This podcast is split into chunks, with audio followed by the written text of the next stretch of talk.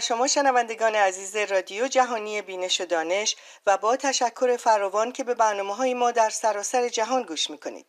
امروز در سری برنامه های مصاحبه با اندیشمندان آقای دکتر جلال رئیسدانا پزشک و متخصص کودکان و بیماری های متابولیک و ژنتیک مهمان ما هستند. آقای رئیس دانا فارغ تحصیل دانشگاه علوم پزشکی دانشگاه تهران هستند با های متعددی در بیماری های کودکان و بیماری های متابولیک و ژنتیک از آمریکا ایشان در ایالت ایلونوی در های خود مشغول به کار هستند و با های مختلفی همکاری می کنند. همچنین نویسنده دو کتاب پزشکی نیز می باشند. آقای دکتر رئیسدانا سلام عرض می کنم و خوش آمدید. سلام علیکم خانم دکتر یاوی خیلی ممنون که دعوت کردی. خب این برای من خیلی معنی میده. اولا که اعتماد کردی که به عنوان مهمان منو بپذیرید. دومی که دانش من شاید به درد این شنوندهاتون در تمام دنیا بخوره. من باشید خوشحال میشم که دارم شرکت می‌کنم و سابقه یه مقدار کارهای ژورنالیستی و رادیو تلویزیون هم که یک موردش هم با خود شما بود 20 سال پیش در رادیو ایران شیکاگو داشتیم.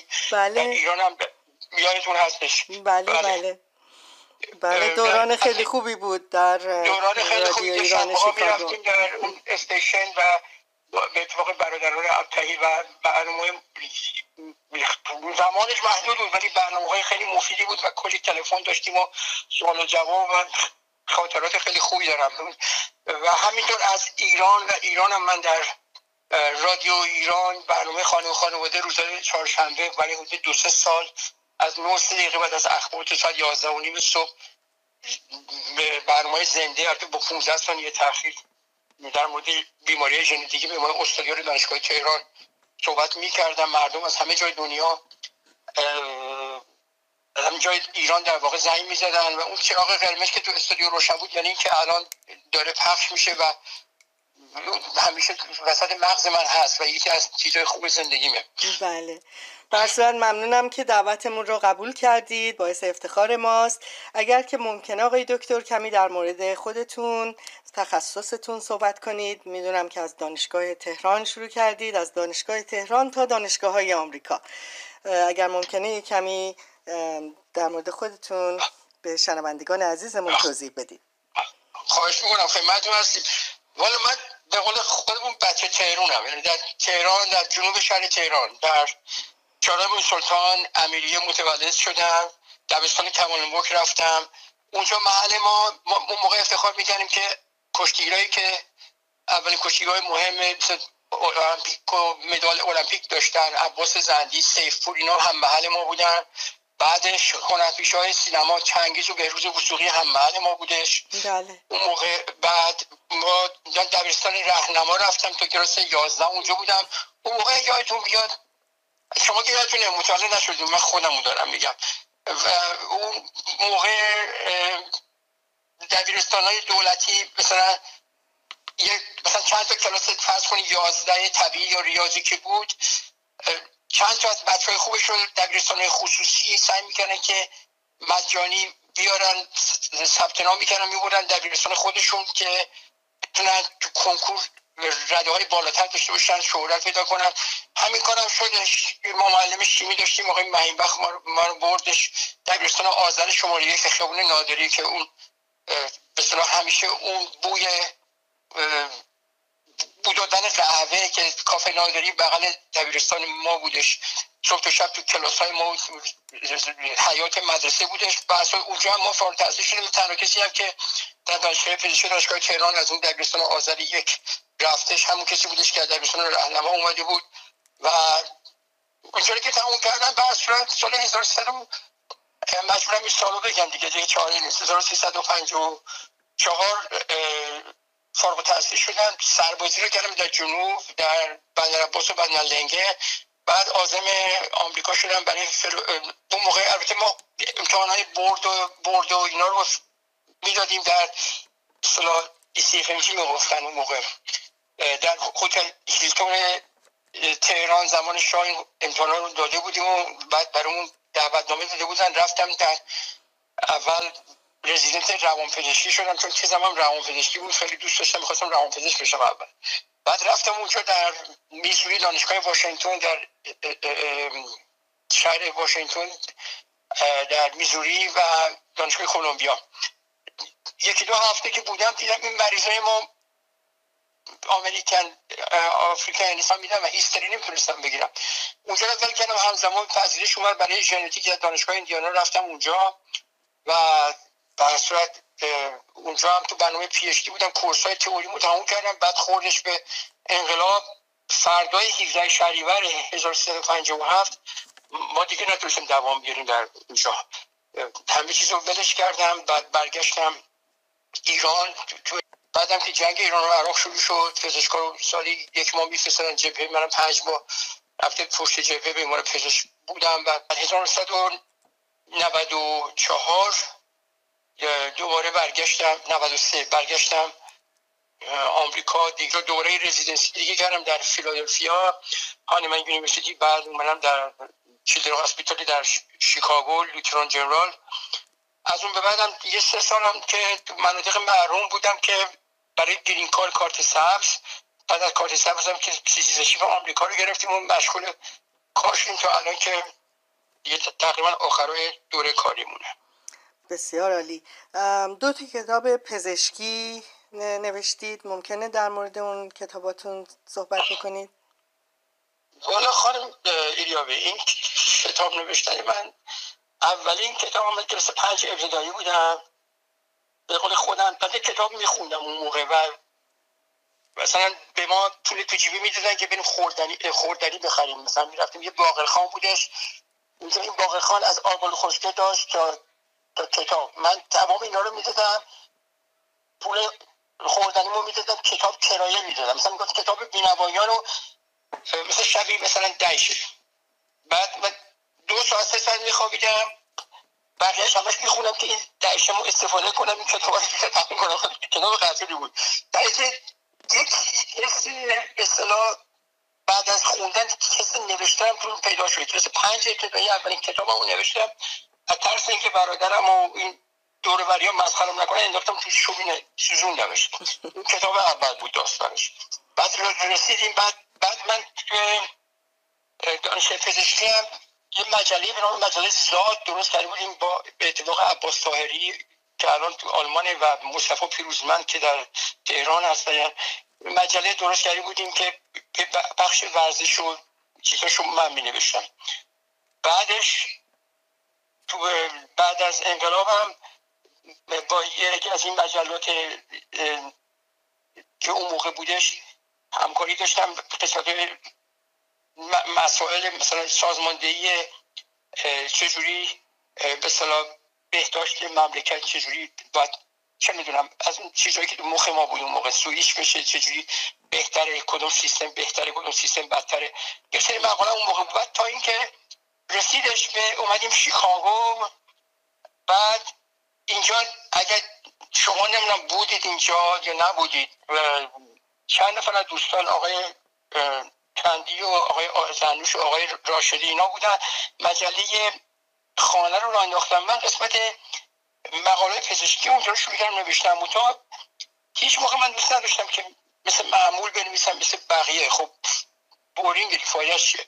به متد خودم می‌خواستم مطالب پزشکی رو تو با داستان داستان های کوتاه که از خاطراتم میومد یا اینکه چیزای غیر خاطره خودم. اینا رو مخلوط بکنم حدود هشتاد خوده مقاله تا سه سال نوشتم که بعد رفتم ایران. حدود مثلا 15 سال پیش اولین قسمت این مقاله رو دادم. یکی از شاگردهای سابق خودم در دانشگاه تهران.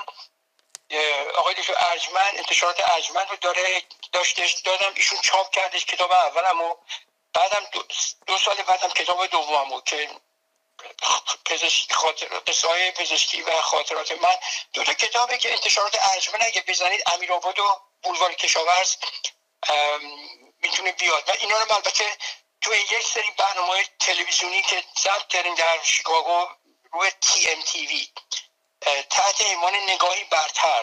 به انگلیسی باید بزن. N E G H I space B A R T A R. نگاهی برتر.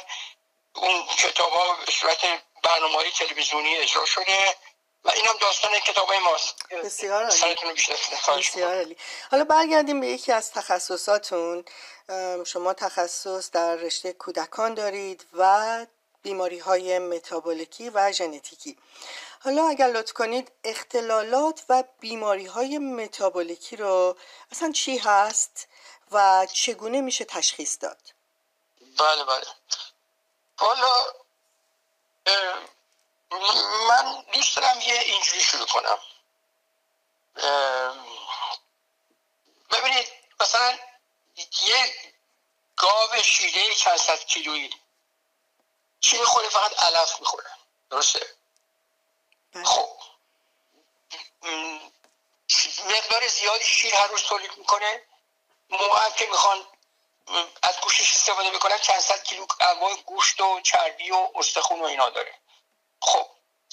حالا این داستان چی چیه؟ این علف اگه ما علف بخوریم مثلا ما سبز وشتبل بخوریم یعنی فقط سبزیجات بخوریم. بلا نسبت مثل گاو بعد ما هیچ موقع اون چربی و میزان گوشت و شیردهی و اون بازه و اینا رو نداریم. این, این یه مثال ساده. می‌خوام برم تو قسمت بیماری متابولیک. یعنی که بدن یک ماشین عجیب غریب پیچیده که می‌خواد برای خودش یک انرژی درست بکنه دو رشد نمو بده. سومی که فعالیت های مغزی و روانی درست بکنه و بلنسا یه تعادلات هورمونی خودش رو نگه داره. برای اینکه این کارو بکنه یک متابولیسم احتیاج داره. متابولیسم یعنی اینکه این مکانیزمی که ساز فیزیولوژیکی و بیوشیمیایی لازم رو در بدن ایجاد می‌کنه چجوری ایجاد می‌کنه از طریق غذا. غذا چی چیه؟ غذا هستش. سه تا چیز اصلی غذا. پروتئین چربی و قند کربوهیدرات. همراه آب و مواد معدنی. این اتفاق فقط هم مخصوص انسانی از موجودات تکیاخته تا انسان تمام موجودات پیچیده در ندای بالاتر همین جوریه. اگر ما بخوایم بگیم که یک ماده تو بدن هستش که اساس حیات اون یه ماده اسمش هست اسیتیل کوانزیم A. حالا من مجبورم که گاهی کلمات قلم به سلم به اینجا بگم هرچند که طالب بینند شنونده شما مسلما پروفشنال اینجوری نیستن ولی سعی می‌کنم دیگه تکرار کنم چون این دیگه باید گفته بشه. این اینی که این گاو شیده که گفتم علف رو تبدیل می‌کنیم به اسید کوانزیم آ. بله. ما که هم گوش خاریم هم علف خاریم در نهایت همه چیز هر غذایی که می‌خوریم چه گوش باشه پروتئین باشه چه چربی باشه چه مواد قندی باشه. تبدیل میشه به استیل کوانزیم آ. یعنی تمام محور حیات استیل کوانزیم A هستش. بعد این استیل کوانزیم A در واقع بلاک های انرژی رو درست می‌کنه. آدرسین تری فاسفید که تبدیل میشه به آدرسین دی فاسفید آدرسین مونوفاسفید یعنی اینکه یک بلوک های انرژی که اینا بعدا طبق یک پروگرام کامپیوتری که تو ستاب مغز هر کسی هستش موقعی که لازمه اینا رو شروع می‌کنه تجزیه کردن و انرژی آزاد می‌کنه برای متابولیسم پایه و اضافهش هم برای کارهای پیچیده در کارهای پیچیده چی هست؟ یکی اینکه برای رشد نمو. رشد نمو و کجا میاد؟ بلوک های پروتئین ما لازم داریم. یعنی باید عضلامون و استخونامون که می‌خواد بزرگ بشه رشد می‌کنیم بزرگ میشیم. از یه نوزاد مثلا 3 4 کیلویی تا یه جوون 70 80 کیلویی. این زمانهای طولانی این غذاهایی که خورده میشه در واقع اسید ما که محور همه چیزه میره بلوک های انرژی درست می‌کنه که اولا بدن زنده بمونه بتونه مثلا 23 تا تنفس در دقیقه داشته باشه مثلا 70 80 تا قلبش عضله قلبش در دقیقه بزنه. بعد اینی که بتونه فکر بکنه بتونه تصمیم بگیره بتونه که احساس داشته باشه بتونه که خوشحال بشه ناراحت بشه احتیاج داره به یه سری مواد داخل مغز به نام نوروترانسمیترها نوروترانسمیترها مواد واسطه نورونا. اینا هم از همون اسید کاذب های تزایی درست میشه. اینا دائما البته با بسیار بسیار پیچیده است. بیشترش ما هنوز نمی‌دونیم چیه. ولی اونا هم از در واقع از همون غذا و همون ماده اولیه اصلی بدن درست میشه. بعد برای اینکه بدن بتونه تعادل بین قسمت های مختلف عمل کرده ارگان های مختلف رو حفظ بکنه احتیاج به هورمون داره. هورمون هورمون تیروئید پاراتیروئید هورمون فوق کلیه غیر و اینا اینا هم همینجور از اونجا میاد. بعد بدن برای اینکه بتونه رشد نمو در حالت متعادل و ایدئالش انجام بده احتیاج داره که این یه سری موادی که از اساسی ها به وجود میاد اینا فوری استفاده میشن یه سریشون در مدت کوتاه یه سریشون مدت بلند یعنی باید ذخیره بشه. باید یه سری موادی ساخته بشه. این مواد هم چند تا دسته ماده خاصیه. یکیش اسیدهای آمینه غیر اساسیه دوم کلستروله سوم اسیدهای چرب با زنجیره بلند چهارم فورستاگلاندینه بعدم لیپیدهای مرکب و قندهای مرکب مثل گلایکوژن. ما فارسی میگیم گلیکوژن. بنابراین حالا برای اینکه این اتفاقات در بدن تنظیم بشه و ادامه داشته باشه این مواد باید تبدیل بشن به مواد در واقع مواد مرکب تبدیل بشن تجزیه میشن شکسته میشن به مواد ساده تر این کار توسط یک پروتئین های ریز کوچولو خیلی زبرزرنگی به نام انزایم آنزیم اتفاق میفته. خود این آنزیم یه پروتئینه. حالا این پروتئین اگر هزارها هزارها بیشتر ده ها هزار آنزیم در بدنه که بیشتر شما می‌دونیم یک شما هنون نمی‌دونیم. که این قراره که ماده مرکب و تبدیل ماده سایتر بکنه در نهایت بره این موادی که اشاره کردیم دوباره نمی‌خوام وقتتون رو بگیرم در دسترس بدن قرار بگیره که موجود زنده باشه فعال باشه متفکر باشه رشد بکنه تمام این چیزهایی که صحبتشو کردیم. اگر یه دونه از این آنزیمان کم باشه یا وجود داشته باشه همه چیز میریزه به هم. ما اسمشو می‌ذاریم بیماری متابولیک. بیماری اختلال متابولیک. حالا این اختلال متابولیک من می‌خوام دوست دارم اینجا یه تاریخش هم بگم نه موافقید خانم بله حتما. حتما نظر خاصی دارید می‌خواد تاریخش اول بگم یا اینکه زیاد طول نمی‌کشه دو سه دقیقه تاریخچش بله اون خیلی می‌تونه مهم باشه برای شناخت این نوع بیماری ها و بعد می‌تونیم در مورد تشخیص بیماری های متابولیکی صحبت کنیم. بله بله حتما انشالله این کار خواهیم کرد. وقتش الان من بگم خدمتتون که بله. این این قضیه بیماری متابولیک من یعنی حداقل دو سه جلسه گاهی چهار جلسه ممکنه که طول بکشه چون چند تا چیز مختلفی که حالا الان اضافه فهمید من تاریخ رو بگم بعد می‌رسیم به اون قسمت ها بله. تاریخچه بیماری متابولیک رو یک شخصی بود به نام گراد G A R R O D. بیشتر از حدود 90 سال پیش ایشون اینو درست کرد. می‌دونی که هر اتفاقی تو دنیا میفته همیشه یه نفره که اون چیز رو شروع می‌کنه یه نفره. درست بعضی وقتا هم یه نفر واقعی کار شروع می‌کنه ولی متاسفانه به اسم یه نفر دیگه تموم میشه.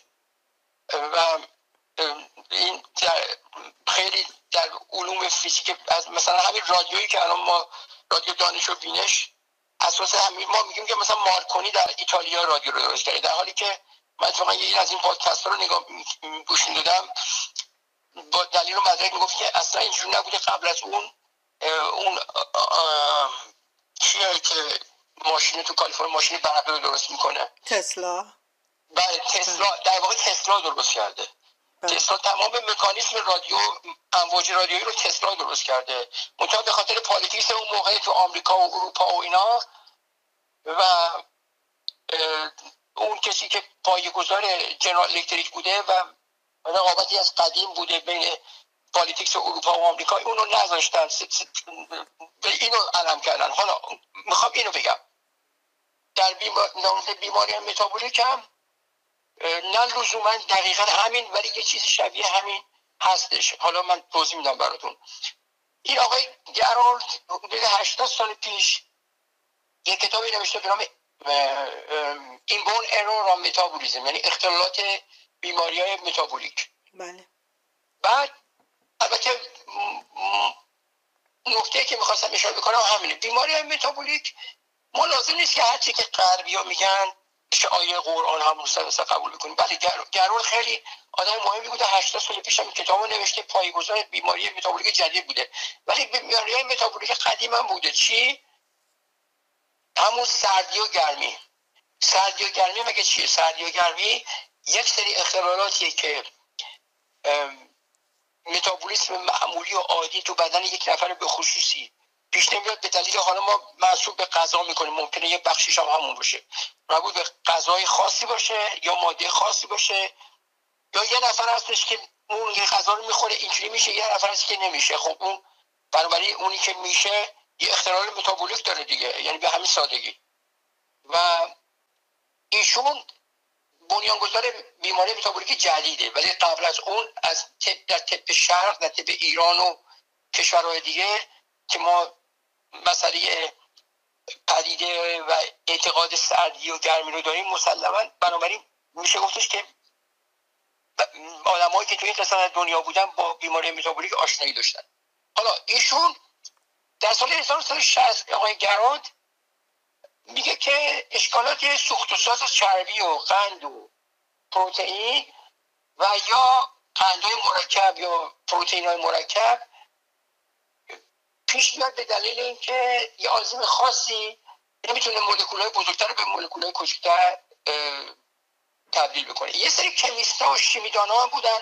یک سری سایکل های